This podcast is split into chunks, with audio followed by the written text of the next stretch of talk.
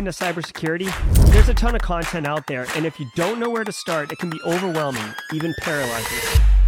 So let's fix that. Welcome to Simply Cyber, a community of tens of thousands of aspiring and active cybersecurity professionals focused on networking, knowledge sharing, and professional development. I'm Dr. Gerald Auger, Chief Content Creator at Simply Cyber, inviting you to get the answers to your cybersecurity problems with hundreds of cybersecurity videos answering your frequently asked questions, interviewing industry experts, and live streaming daily cyber threat briefings hosted by me. Now, get the stories and insights you won't find anywhere else. Hit subscribe now and dig into all the fresh content on the channel and in the community.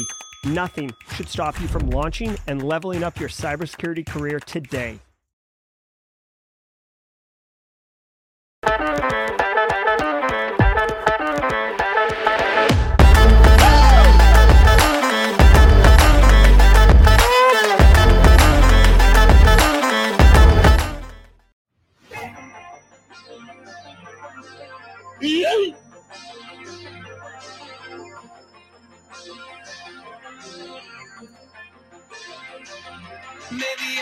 All right, what's up, everybody? Welcome to Simply Cyber's daily cyber threat briefing. I am your host, Dr. Gerald Auger.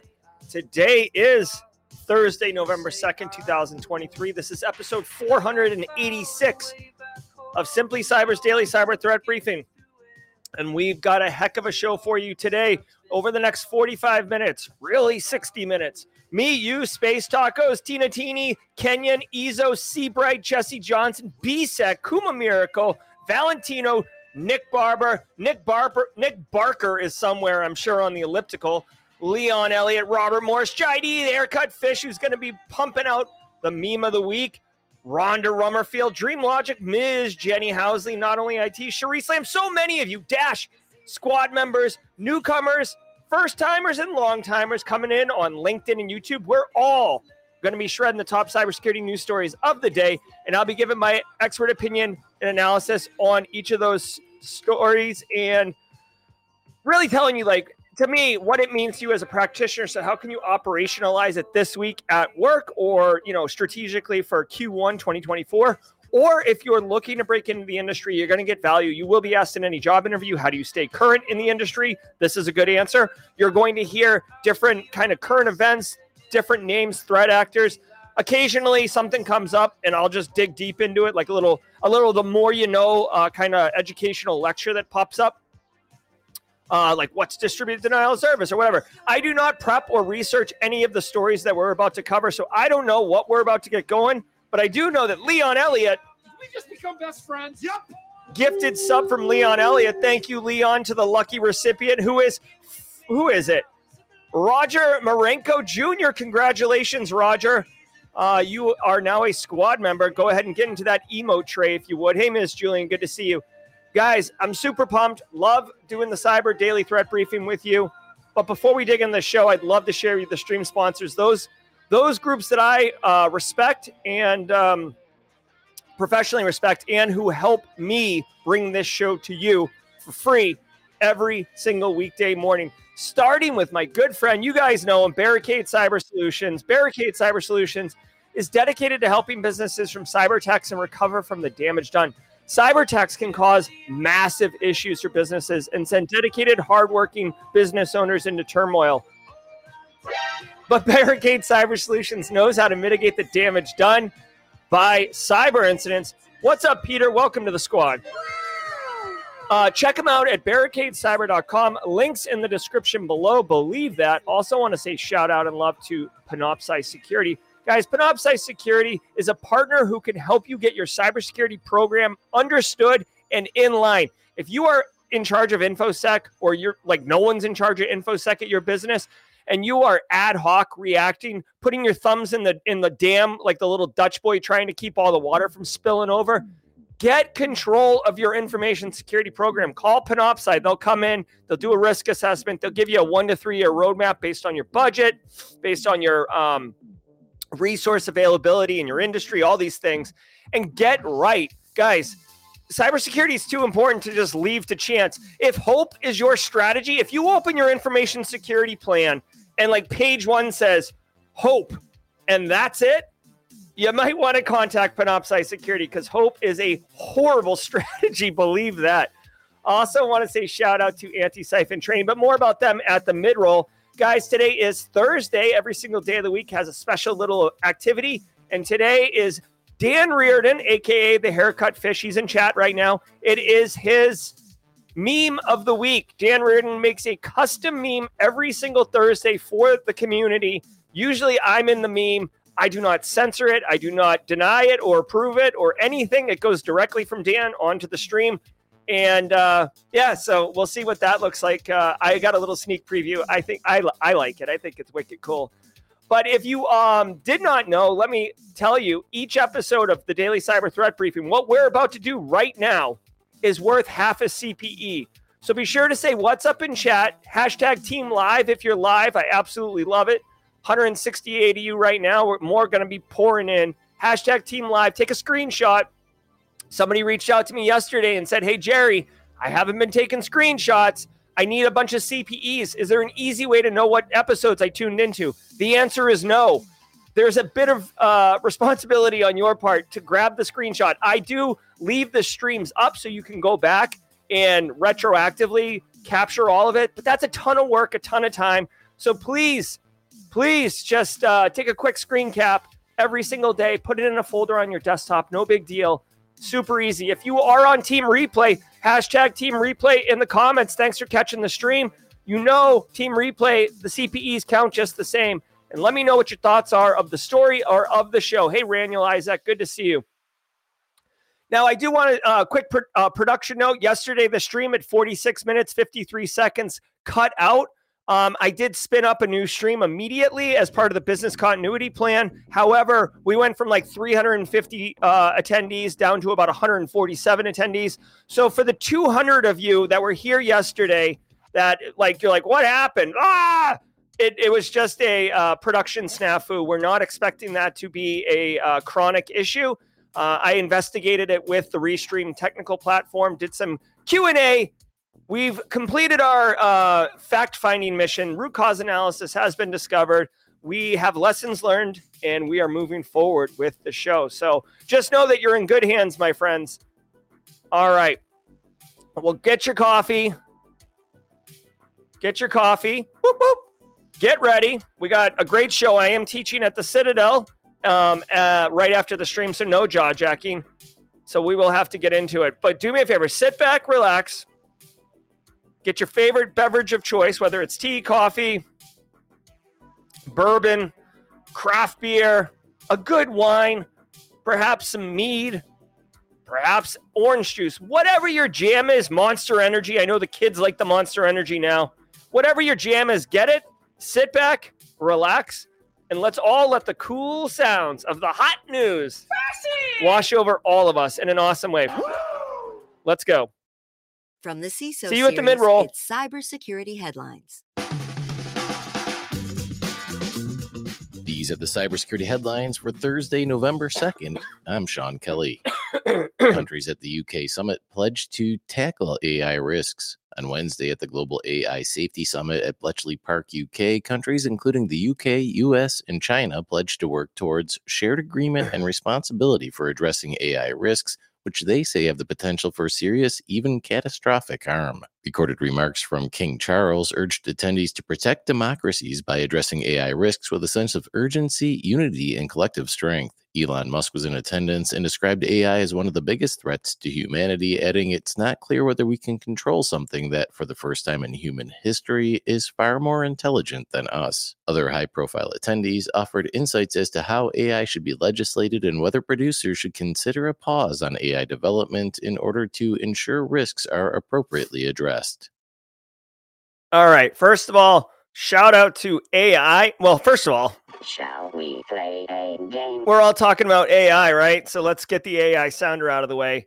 Um, love this uh, artwork. Uh, this is kind of crazy. It's like a skeleton brain tree cyber growing out of a what looks like a MacBook.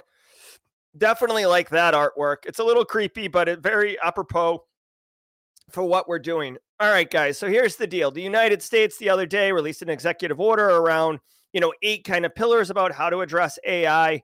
Um, now the UK, which is you know obviously you know it's it's in the UK, but it looks like it's probably European Union. It says delegates from 28 nations. I don't know what nations were there. You have to assume NATO friendly, European Union.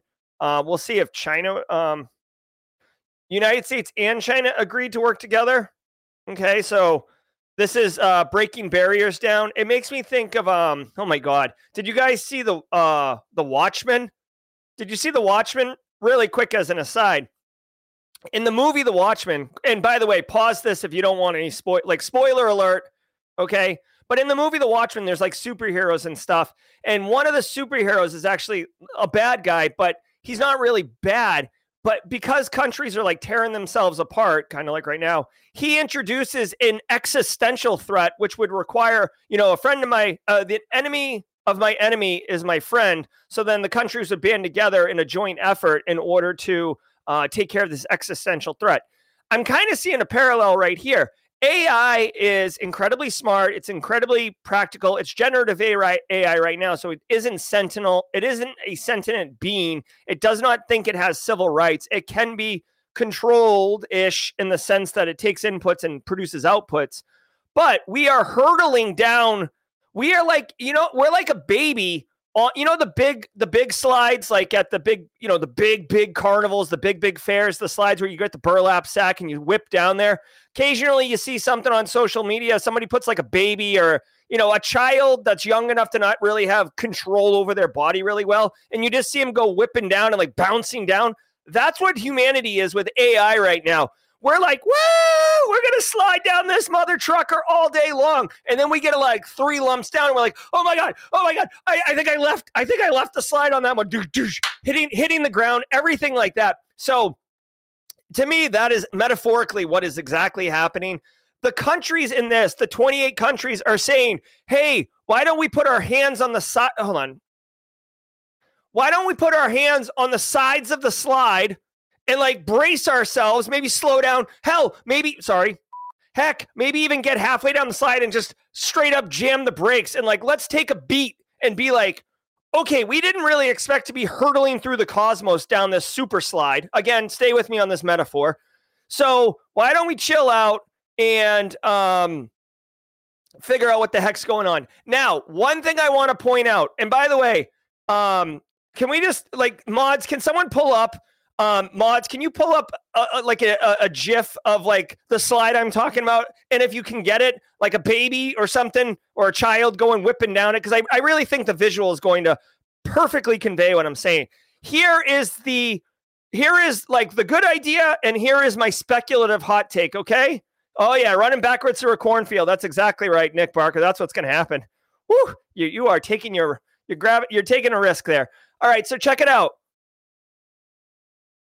ideally, if we were all like kumbaya and you know nations holding hands together, and this was like a you know Hallmark movie, like the last ten minutes of a Hallmark movie, then okay, we can pause AI development and let's chill. Here is the reality, though, and I, I put my tinfoil hat on for this one. AI is a freaking unbelievable technical advantage. It is a weapons system for all intents and purposes. Can you imagine, if you will, Germany was working on um, okay, so going back to World War II, Germany was working on a massive like ha- atom bomb, hydrogen bomb like system. United States is working on one, right? It was a race to see who could get it. You know, the Allied powers, United States got it first. Yay, way to go. Okay. Do you think for a second when they detonated it in like White Sands, New Mexico, or wherever over the uh, P- South Pacific, and they're like, holy crap, like Oppenheimer's like, Jesus, this is uh pretty bad. This is pretty bad. Do you think for a hot minute if they said, "Hey, we've we've we've developed a weapon system that is unbelievably powerful, super catastrophic. Let's put a pause on splitting atoms research until we can really get our arms around it." Hell no. It's it's too powerful. So here's my thing. Yeah, okay, like US, China, world powers that have the research engineers, the capability to push AI to the next level. I agree, AI, I agree with Elon, okay, on this one. AI does pose a catastrophic risk. It's not a guaranteed risk, but it's a risk that can be realized. And there is no rolling it back. Okay. The toothpaste is out of the tube. So here's the thing if we say, hey, let's put a pause on AI research, do you really think for a second that first world powers like the United States, like China and others, are going to stop? No, they're just going to be in a windowless room with really smart people continuing to push the fold. Under the not even the guys like under the banner of national security. So you could put a pause on it but all you're doing is kneecapping the public like the private sector's development of it first world powers are absolutely going to be pushing the boundaries on that okay? So you cannot stop it. All you can hopefully do is get together um have best practices share with each other. Hope hope people choose good. But guys when you have someone in power okay that is power hungry or loves authoritative regime or whatever you know and we see this in india yesterday with a political uh, rival of the current um, of the current political power getting their phone popped with pegasus software people in power want to stay in power period full stop they're going to push it so AI, like you cannot, you can like I love the idea of putting a pause on AA. It's not going to happen. It's not going to happen. All right, here we go. This this is uh this is what I'm talking about right here. Thank you. Here's AI. Whoop. oh man, that is us going down the AI slide right now, bro. Oh oh gee, oh oh yeah, it, it's not good. Uh, take that with you. Kill switch deliberately shuts down notorious botnet. Researchers at ESET have discovered a kill switch that put an end to the Mozi botnet, which infected more than 1.5 million IoT devices since 2019. Back in August, the botnet's activity suddenly ceased in its largest markets, India and China. Researchers discovered that a payload had been sent to the botnet's infected devices, deactivating the Mozi malware. The researchers believe the takedown was deliberate and calculated due to the payload being signed with a private key with a strong connection to the botnet's original source code. It's not clear who sent the payload, though it is likely either the creators of Mozi or Chinese law enforcement. Back in 2021, China arrested the creators of the botnet. All right. I did not really know about Mozi. Uh, Mozi botnet, fascinating case of cyber forensics. Here's the deal. Uh, it sounds like it moved quite quickly, like um, Mirai botnet, uh, accessing IoT devices, home routers by exploiting weak or default login creds. Guys, if you don't know, okay, this is for the people who are new to the industry. Um, right, you can Google, you know, default. Uh, hold on one. Uh, look at, I mean, the, right here on Google, bro. Right, this is Google. Give me all the deep. Come on, I don't you dare move slowly. Here we go. Look. These are admin at. Oh no, I don't want that. Admin, admin, admin, admin, admin. Michelangelo, way to go, Digicom. You clever, you clever uh, little minx. Admin password, telco, telco. Guys, these are documented default credentials. It is trivial to write a Python script to have a botnet log into an IP address and attempt to use default creds and then report back, yes, it accessed, no, it did not access. This is how Mirai uh, um, spread so well, up to 500,000 bots in the network.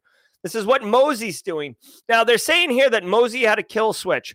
A kill switch is basically a hard coded function inside of, well, it, it can be a different, it can come in different flavors, but basically, think of a kill switch as a hard coded function that will, the, the malware will like kill itself or shut itself down or clean itself from the device. We've seen a couple different ways. Famously, uh, Marcus Hutchins discovered the kill switch inside of WannaCry, which was not a function call, but it was a uh, URL. And if the WannaCry ransom uh, malware payload, uh, it would ch- it would attempt to check into that URL. It was like a completely you know domain generated um, algorithm type URL, but it would reach in, and if the URL resolved, it would kill it would shut itself down. Marcus registered that URL, and then immediately the WannaCry um, started shutting itself down. All right, so the, the, kill switch can happen a couple different ways. Typically, developers will put it in as a fail-safe mechanism. and remember, this is Chinese based, not Russian. But remember, in Russia, you are able to basically do cybercrime as long as you don't attack Russian businesses or Russian citizens. China, I'm sure it's something similar where you can do things uh, as long as you don't hurt the Chinese government or you do the Chinese government's bidding if they ask. Again, this is speculative hot takes. I do not, you know, I haven't been contacted by either of those parties and confirm that. But it, a kill switch helps you basically uh, destroy your creation if it gets out of out of whack. And and really, it makes sense too because humans write code, but then it can be made vulnerable. It can be taken over, right? Say law enforcement takes over the botnet and then weaponizes it some way. They want to have that option. So here's the one thing I'll say. In the story, they said law enforcement shut it down, or perhaps the original developers shut it down. Guys, you got to understand this. When malware gets out, right? Like, let's say I have a, a, a Linksys router, right? 54 uh, G, or what was it? The 54 TRG. There's like a famous router that we all had multiple of. I actually have one in the desk over there. Um, once a device is infected and you own it, you can pull that payload off, right? If you are tracking network traffic and catching logs and stuff and, and, and uh, packet captures, you can reassemble that payload. The second you have the payload, you can begin analyzing it. You can disassemble it in um, tools like, um, oh my God, blanking here, IDA or Ghidra. This is what security research is, right? So to find the kill switch, dude, anybody that had the malware could have found the kill switch. So to say that it was done by law enforcement or the uh, the developers themselves, I, I'm curious about like where that attribution's coming, honestly, because s- researchers can find the kill switch, right? If it's coded into the binary, then it's going to be there to be discovered. So, anyways, just a little fun fact. The good news for the good guys, us, is that the Mozi botnet's down. So way to go. EU regulator bans Meta's targeted advertising practices.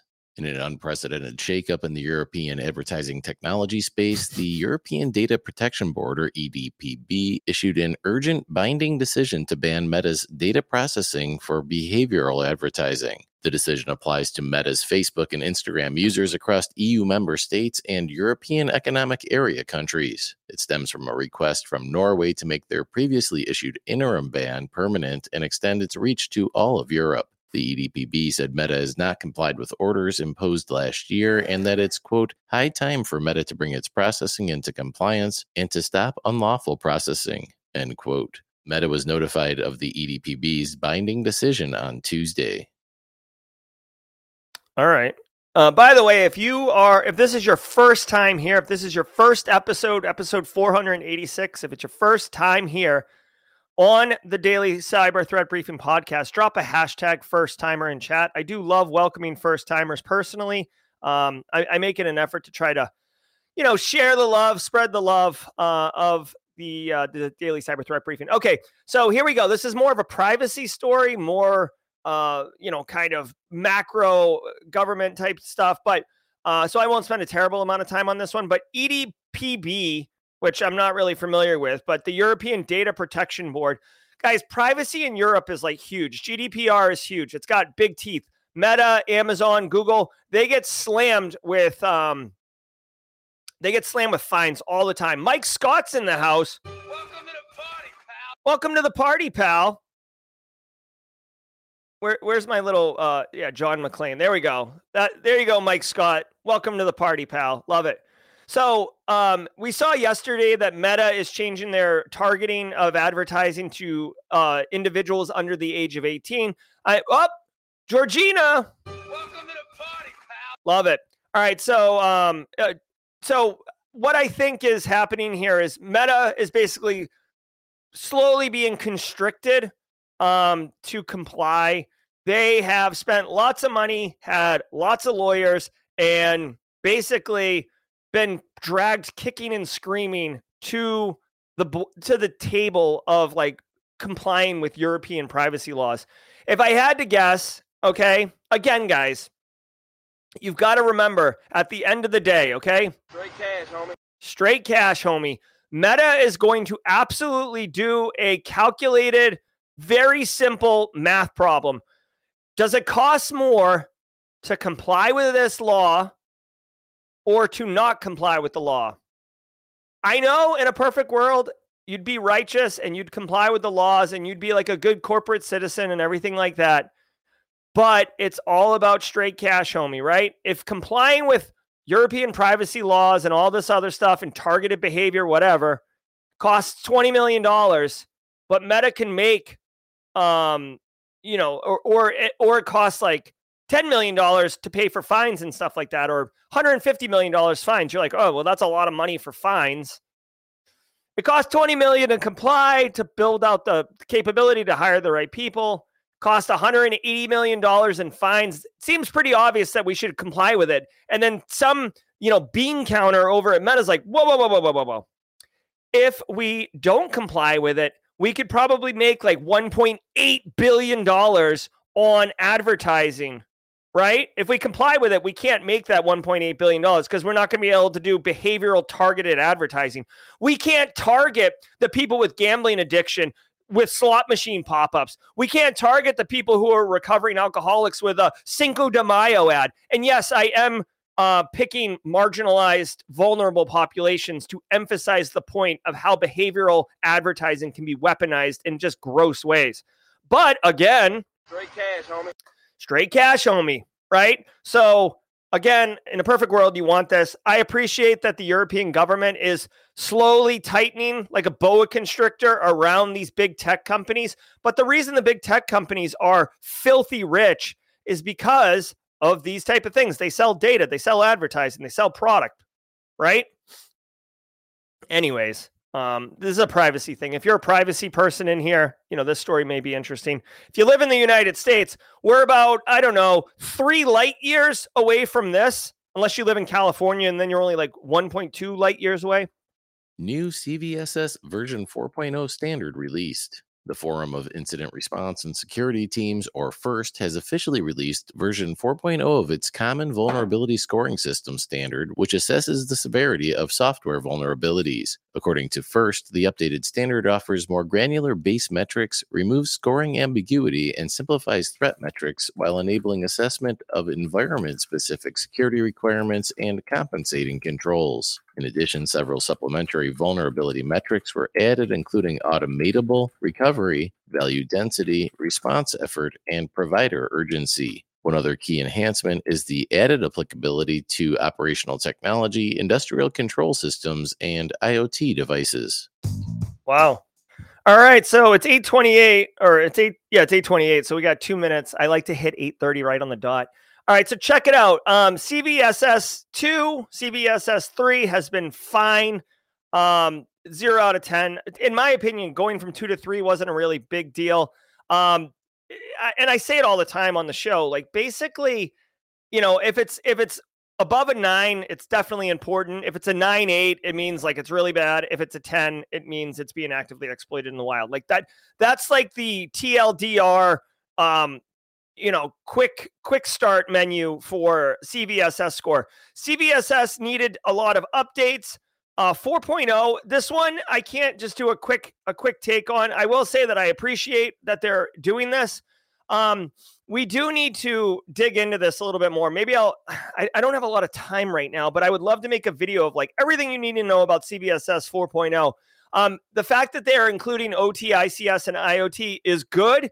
Um level of effort to remediate is very valuable um for sure right? Because like if something's super easy to fix then like so like say something's really hard to fix but it's a 9.8 and something's really easy to fix and it's a 9.8 well obviously like get the one that's like easy to fix first right? So this gives insight.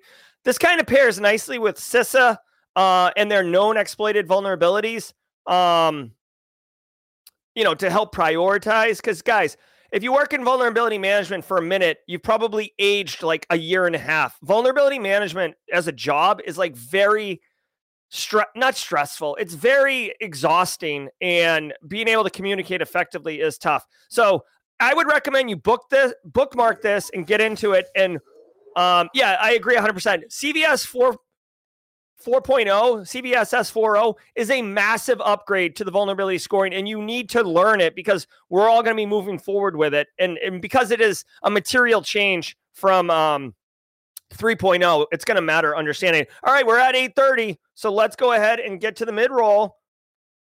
And now a word from Boom, baby! I love hitting it right in the mid roll. nothing worse than relying on a legacy SIEM that your security team has outgrown, especially when it impacts your ability to detect real incidents. Hunter SOC platform offers built-in, always up-to-date detection rules and automatic correlation that allow SOC analysts to focus on higher value tasks that impact your organization. It's time to move to a platform that reduces risk, complexity, and cost for the SOC. Visit hunters.security to learn how you can replace your SIEM today. All right. Hey, uh, was it Mike Scott, first timer? Georgina, first timer? We do this every day. All right. Hey, y'all. I hope you're getting value from the stream. Really do. This is hilarious, by the way. Um, hilarious that my mixing board has now split the sound effects in the in the in the audio up for some freaking reason. All right, so hey, check it out, guys. I want to thank all of you for being here today. All 337 of you. We almost got part of that hacker leet speak here. We got Lee uh, or eat. We got eat. All right, guys. Hey, thanks to all of you for being here. If you are getting value from the stream, do me a solid really quickly and just hit the like button. Hitting the like button helps people like Georgina or Mike Scott uh, find the stream. Literally, it's how we promote. It's how you promote it, guys. So if you got if you got a second, hit the like button. Only if you're getting value from it. If you're not getting value from it, I appreciate you being here and uh, just you know chill. Thanks to the stream sponsors, Barricade Cyber, Panoptcy Security, and Antisyphon Training. Guys, if you don't know about Antisyphon Training, they are disrupting the traditional training industry by providing high-quality, cutting-edge education to everyone, regardless of their financial position. They offer students the opportunity to learn skills, practice what is taught, and engage with the community in a fun, inclusive way. Go to the link in the description below. It will take you to the training menu. Click on Pay What You Can training, and look at this Look at this ever expanding, ever evolving list of training that you can take for absolutely zero dollars. Do not do not let financial obligation prevent you from getting high quality cybersecurity education. Antisyphon training is flipping the script, and I am so so pumped uh, to be affiliated with Antisyphon training, Black Hills Information Security. Guys, the Simply Cyber Community Challenge. Got to tell you, Hey, let me know if Pamela jo- Joshua is in chat, please. And Cyber Tech, the Cy- Tito Cyber Tech. Where? So yesterday we had Tito Cyber Tech grab the baton. We have not confirmed whether or not he he posted in LinkedIn yet. So that's an outstanding action item. But guys, if you would like, here's the deal. If you would like to build your professional network, which is incredibly valuable. Okay, I cannot underscore this enough. It is incredibly valuable. If you would like to build your professional network, allow me and the community to help you hack LinkedIn. Here is what you do go on LinkedIn and search for this hashtag. We have made it and we are pushing it. Hashtag Simply Cyber Community Challenge. It will come up in your LinkedIn search. Once it does, here's the action items five minutes a day connect with the people posting, comment on their posts, connect with the people in the comments. Because you're a commenter, the next person who comes through that searches for the tag, connects with the poster, comments, and connects with the comment people is going to connect with you. There's been over like 180 baton posts. You should have at least 180 really good connections. Do You understand what I'm saying? Plus all the people in comments. Believe me, invest in yourself be the CEO of you. You can you're the one who has to drive the bus, okay? We can provide the fuel, the road, the infrastructure, the MapQuest directions printed out on the dashboard. You have to get in the driver's seat and hit the gas pedal, all right? Simply Cyber Community Challenge. Take it up. Pamela, Joshua, I would love for you to take the baton if you are interested. Pamela, Joshua, let us know if you'd like to do it, okay? While that's happening, every single Thursday is meme of the week made by the haircut fish, the, the individual in chat. So if you like the meme of the week, say what's up to haircut fish. I regularly say, give me that Will Ferrell, because right now, whatever is so hot right now. Like, what's so AI is so hot right now. Uh, exposure management is so hot right now. So this is that scene from Zoolander. I definitely appreciate it. Gonna bookmark this one. Gonna bookmark this one, Dan. Uh, so holla, holla, holler. Thank you so very much. All right, guys, let's get back to the news. 3,000 vulnerable ActiveMQ servers exposed online. Researchers from Shadowserver have found over 3,000 internet exposed Apache ActiveMQ servers are vulnerable to a recently disclosed RCE bug. The flaw is rated a 10.0 CVSS severity and allows attackers to execute arbitrary shell commands by exploiting the OpenWire protocol. Apache ActiveMQ is a scalable open source message broker that is widely used because it supports a range of secure authentication and authorization mechanisms. China was found to have the most vulnerable instances with 1400, followed by the US and Germany. Technical details for exploiting the vulnerability are now public, so companies should apply security updates as soon as possible. Uh, yeah. Okay. So a couple things here. One, this has a CVSS score of 10.0. This means it's full on nuclear meltdown. This is Chernobyl, right? You're not, this is not like warning, warning. No, this is like, like, ah, like this is not good. Okay. Right. So what you're going to want to do, obviously, is patch. You got to patch it, right? I have that sound effect now, don't I? Ah, you got to patch it. that sound effect's hilarious. All right, you got to patch it, guys. So if you're running Apache ActiveMQ servers, they said it's mostly in China, but there are some American ones. I know we have an international audience, so want to be inclusive of everybody there.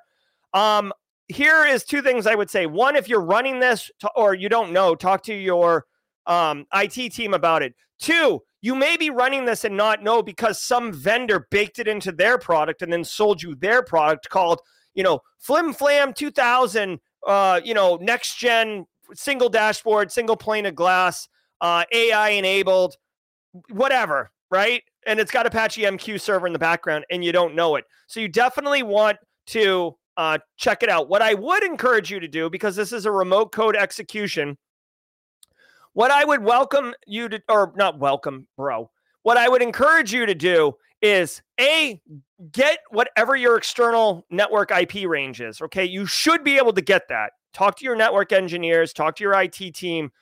You should know what your eh, like egress point is for, or egress points, because you can have multiple for internet to your business. Okay. I'm not talking about cloud. I'm just talking about your infrastructure, like your on prem infrastructure. Okay. Cloud, cloud's a separate problem, but you outsource the responsibility from the OS down typically. So don't worry about that. Once you have that, go to Shodan and use whatever the query is. There's definitely a way to fingerprint these things. Okay. The fact that they know 3,000 Apaches are vulnerable, spoiler alert, whoever the researcher is probably used Shodan to go look it up. You, with all due respect, you, and this is for uh, like active practitioners right now, what you should do is go to Shodan, put in that query, put in your IP address range, and see if you get a hit. If you do, good thing you wore your brown pants to work today because you are going to have to go take care of that. Then you're going to want to get with your team and either patch the crap out of it, take it offline until you can get it resolved. And by the way, if you do discover it, you should absolutely look for indicators of compromise to see if it's actively already been exposed. I mean, excuse me, exploited, because if it has been, you're going to have to rebuild the damn thing. Okay. Which sucks. I get it. But this is the job, guys, right? You don't, you don't get to say, like, oh man, this seems like a lot of work. I'm going to pass on this one, boss. I'll get the next one. No, no, no, no. Like, that's the job.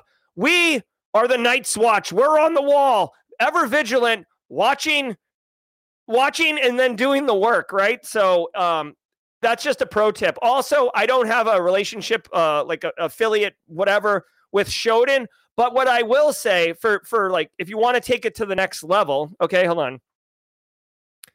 All right, so BSEC just checked, and there's 64,500 devices online. That doesn't necessarily mean that they're all vulnerable to this RCE attack. uh, but you can search very easily. Okay. Here is the deal. Um, I got distracted by BSEC and now I'm, I forget why I went full screen. What the hell? I was going to say something that I thought was cool. Oh, yeah, yeah, yeah, yeah, yeah, yeah. Okay, hold on. Uh, BSEC, can I have the, uh, right, yeah, yeah, yeah, yeah, yeah, uh, emote or this one? Here you go. This is what just happened in my brain. Yeah, yeah, yeah. You guys will love this one. Okay. Okay. Yeah, yeah, yeah, yeah, yeah, yeah, yeah. I remember. I totally remember. Okay, so check it out. Here's the thing Shodan has something called Monitor. Okay. Shodan Monitor. Now, what like Shodan Monitor is really, really cool. It's basically the ability to put in your own IP range, and Shodan will monitor it. That's why it's called Monitor. And when something new is detected, it will email you. So you don't need to proactively go search Shodan all the time to see if something's there. You can have Shodan watching and responding. I think it's like 20 IP addresses you can get for free. And then after that, it's like 50 bucks a month. Dude, it's it's it for a business, it is an incredibly cheap, it's like 600 bucks a year to have external network interface visibility. If Carl, Carl! if Carl sticks something on the internet and we don't know about it, Shodan's going to see it and tell you. If BSEC, love him, he's so focused on GRC right now. Way to go, BSEC. He's so focused on GRC right now that some junior engineer under him misconfigures the firewall because they're trying to be a good doobie and ends up screwing that up. Shodan can help discover that, right? Actually, Shodan might not do firewall rules, but like whatever. Shodan Monitor is absolutely worth investigating. I use it in my work and I've enjoyed it. Um, it's it's huge. It's like a it's like a force multiplier because it's basically watching your external network interface and alerting you when something janky happens. Dallas County interrupted data exfiltration and prevented encryption after attack. On Monday, the county of nearly 3 million residents confirmed it was dealing with a cybersecurity incident for which the Play ransomware gang claimed responsibility over the weekend. On Tuesday evening, Dallas County provided an update indicating they were able to contain the incident, interrupting data exfiltration from its environment and preventing encryption of its files and systems. They attributed their defensive success to security measures, including deployment of endpoint detection and response tools, forced password changes, and multi factor authentication. Dallas County did not clarify how the attackers initially got into their systems, but said the attack only affected a portion of their network. The county has enlisted an unnamed cybersecurity company to assist with their remediation efforts, and an investigation is ongoing. All right. So, first of all, here we go. I love it. Yes. Shut it down. Shut it down now. John Taffer came in and dropped dropped an EDR hammer. Info like CISO John Taffer came, uh, came in and said, "Shut it down." I, am being facetious. He has nothing to do with infosec, but it's hilarious because basically every episode of Bar Rescue, he comes in, says some nice things, then loses his mind and shuts the business down. It's like pretty pretty well documented. So check it out. I guess it's I guess it's really hardcore meme Thursday. Um, Dallas started getting hit again. I absolutely love this, where they say they interrupted data exfil. They shut it down. They kicked a hole in the speaker, pulled the plug, and then jet. This is what's up when you do these things. Now, what I want to say is I kind of trashed Dallas yesterday because I said that they did their incident response recovery and didn't actually clean up their stuff. Sounds like they did implement some new controls and I love it. So here is a here is a reality and this is more for people who haven't really worked on the SecOps side or dealt with an incident and stuff like this. Um, so you, you, know, people who are new to the industry or just you know you you've only been working in certain spaces, right? When you are actively like in a really you know grab your ankles kind of incident, and you bring in someone, some of the first things they're going to do is like, how are you logging? Right? Like we need telemetry. How are you logging? Oh, uh, like which is an answer that means we're not doing any logging. So the first thing they're going to want to do is stick in the capability to do logging. Then they're going to want to stick in EDR or endpoint detection and response. Think of it as like 2023's version of anti malware. It's way more powerful. It gives visibility. There's a managed console. It allow it allows people like Eric Taylor to um, you know, turn into the squid mods. Can I get this GIF? Turn into the squid Admiral Ackbar from Star Wars, where he's in the chair and he's like, you know, moving a bunch of pieces around at the same time. Like you're a centralized console and you have EDR deployed to your entire endpoint network as best you can. so you can get visibility. All right, and then and then begin to see where compromises are, begin to quarantine all these different things, right? So what it looks like happened here is that Dallas had deployed EDR and, and visibility into logs and stuff like that. So the incident response company, uh, forced password changes, multi-factor. So okay, hold on. So the company that they hired did not get named, but obviously they put in a bunch of controls and stuff like that, and I'm loving it because guess what? It didn't. Again, it, it, ah, this is not called cybersecurity. Okay, we work in the cyber resiliency industry. Okay, I don't know if I can use this one. I, I don't know if I can use this one. Um, so basically they they whoever they are uh, hooked up Dallas so they could minimize the impact okay? Likelihood didn't go down impact went down which means the risk went down which means if you're using a, a freaking you know uh, subjective qualified uh, traffic you know rainbow chart we were like dallas was in the dark red right? And then they now they're in like you know kind of an orangish yellow a nice autumn hue mm, right so they still got hacked because they're not down in the green, but they were able to interrupt the operations. Oh yeah, there we go. Yes. Okay. Well, here. This is there's two looks here, okay? This is one possibility of what you look like on your managed centralized managed console. Right? Yeah, yeah. And then of course, uh, this is what I'm thinking. This is Eric Taylor or whoever the incident responder is, uh, managing everything, talking about it's a trap. There's a trap. All right. So, anyways, it just goes to show you guys vigilance, consistency, good security technologies like EDR, a SIEM, logs. They do say in the story that they did force password changes and multi factor authentication. With all due respect, that is not something that's going to do anything with your ability to interrupt exfiltration of data. Force password changes and multi factor authentication, those are protection mechanisms that prevent you from getting popped. You already got pop boy. Like I don't know how play ransomware got in there, but your MFA can take a you know backseat. Your force password changes. See ya.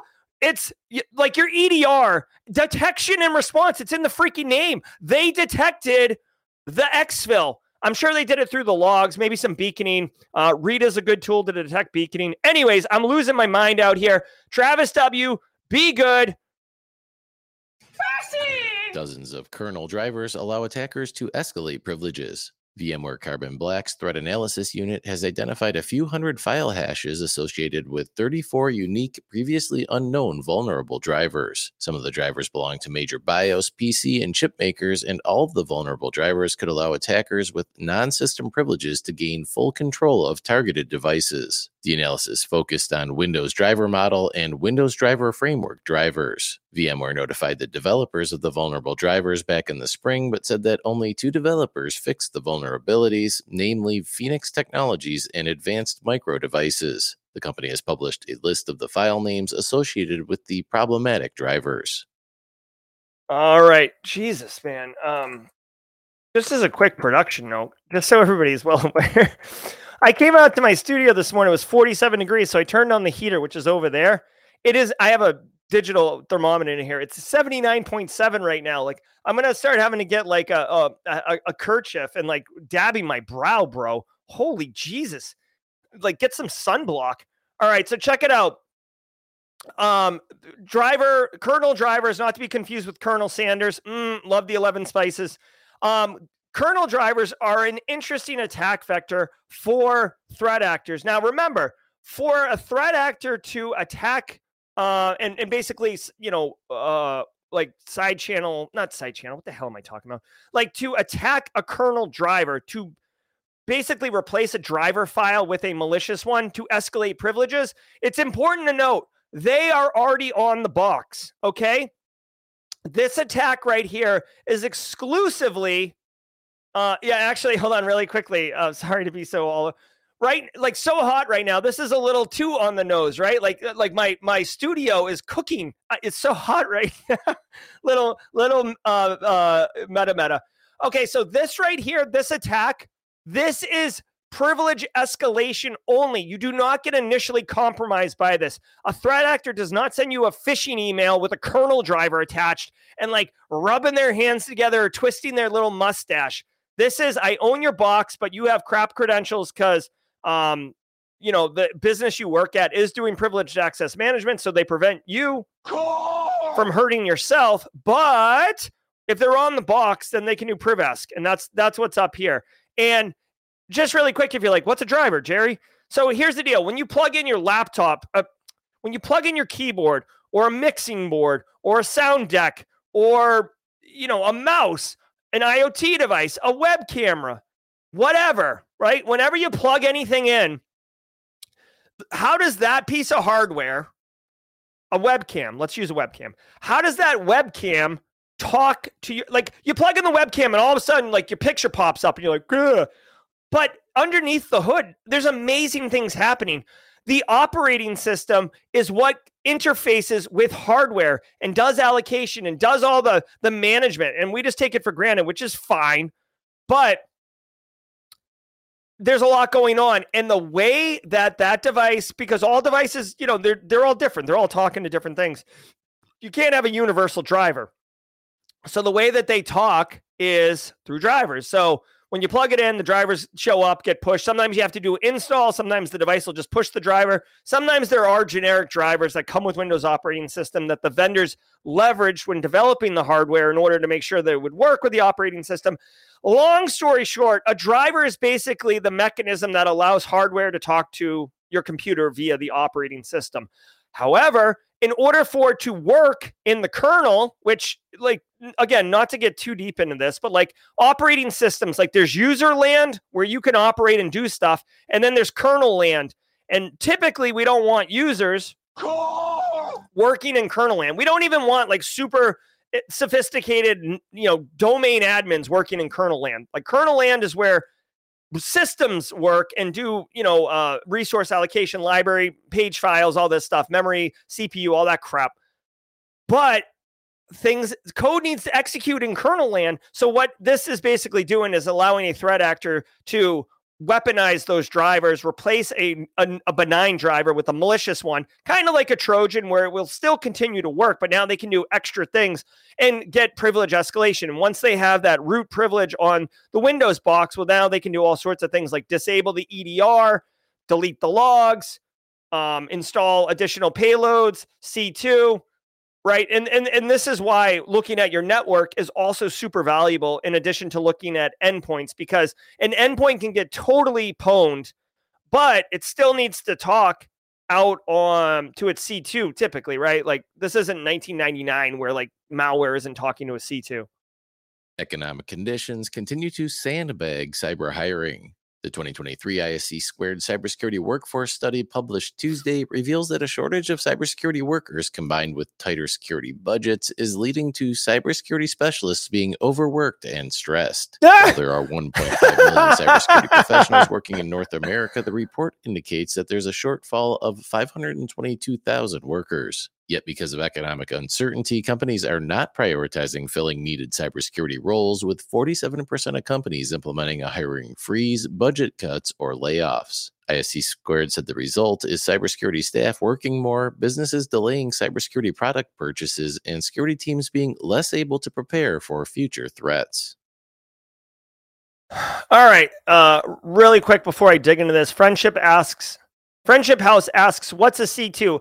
A C2 is a command and control server. Think of it as like a cloud based system that threat actors use to send commands to their compromised host. So, like, my computer's screwed, Friendship House, your computer's screwed, Carrie's computer's screwed, but the threat actors need to be able to know what computers they've owned, how to push payloads, how to exfil data, and they use that centralized C2 server in the cloud as like their HQ and then they reach down to their compromised hosts. Okay, so ISC2 study says economic conditions are screwing cyber hiring. And that, hey, by the way, cyber professionals are overworked and stressed out. Welcome to the industry. I don't care if we're going gangbusters and like there's money all over the place. Bro, this industry is hard, okay? Work overworked, stressed out, you know, manning manning the, the tower, manning the wall, right? You know, the Night's Watch, if you will. I've been doing it, getting prepped for my Game of Thrones talk, so a lot of GOT stuff going on here. But this is the job, right? This is, you know, and I try to be honest with people. I'm like, there's two, there's like cybersecurity isn't for everybody. I'm not saying that I'm gatekeeping and being exclusive and like, no, like you're not cool. You don't get to work in cyber.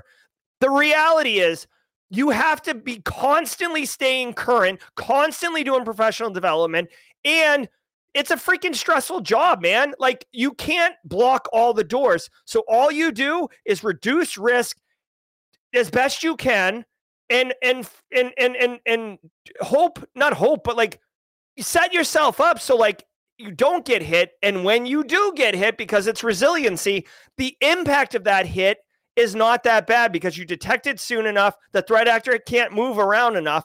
But guys, you eventually get desensitized to it where you can sleep well at night. But a lot of people are new to the industry.